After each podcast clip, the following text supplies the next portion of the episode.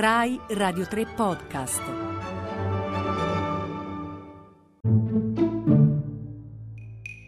Dizionavirus, glossario minimo per un'epidemia, di Silvia Bencivelli.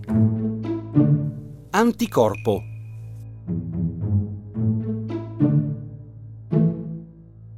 Questa è una parola che usiamo tantissimo nelle nostre conversazioni.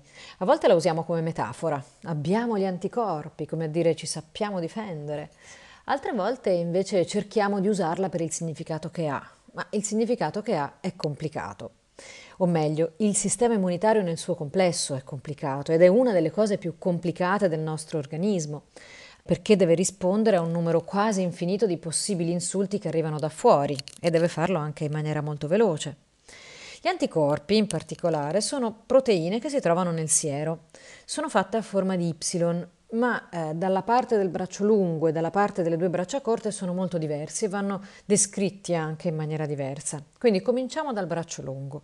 Il braccio lungo interagisce con altre componenti del sistema immunitario ed è quello che le attiva sostanzialmente. Da questa parte gli anticorpi sono tutti uguali a seconda della classe e di classi ce ne sono cinque.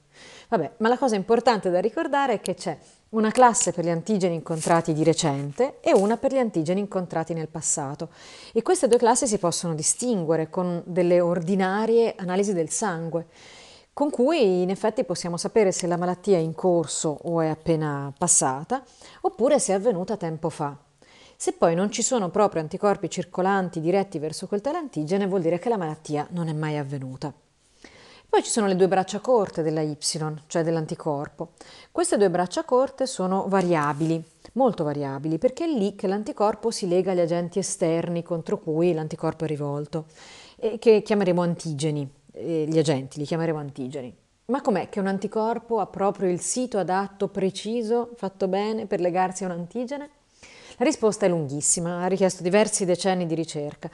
Ma il bello è che abbiamo capito che dietro c'è un meccanismo darwiniano, ovvero sia, le cellule che producono anticorpi hanno sulla propria superficie anticorpi diversi e alla fine è un enorme catalogo di possibilità.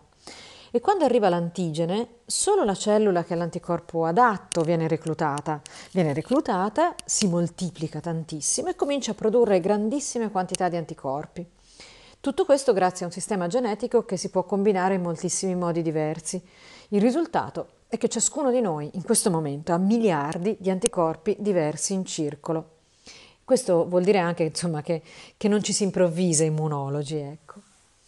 Un'ultima cosa interessante da ricordare è che gli anticorpi li abbiamo scoperti a fine Ottocento come elementi patologici di una malattia, una malattia tumorale in cui se ne producono troppi, tutti uguali e senza ragione. E questa malattia è il mieloma multiplo.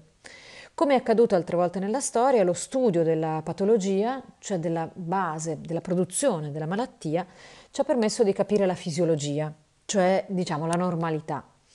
Qui la fisiologia è quella che ci permette di combattere alcune malattie, cioè una certa patologia, la patologia infettiva. Ma di nuovo facciamo attenzione perché questo è solo l'inizio della storia ed è solo un'estrema sintesi.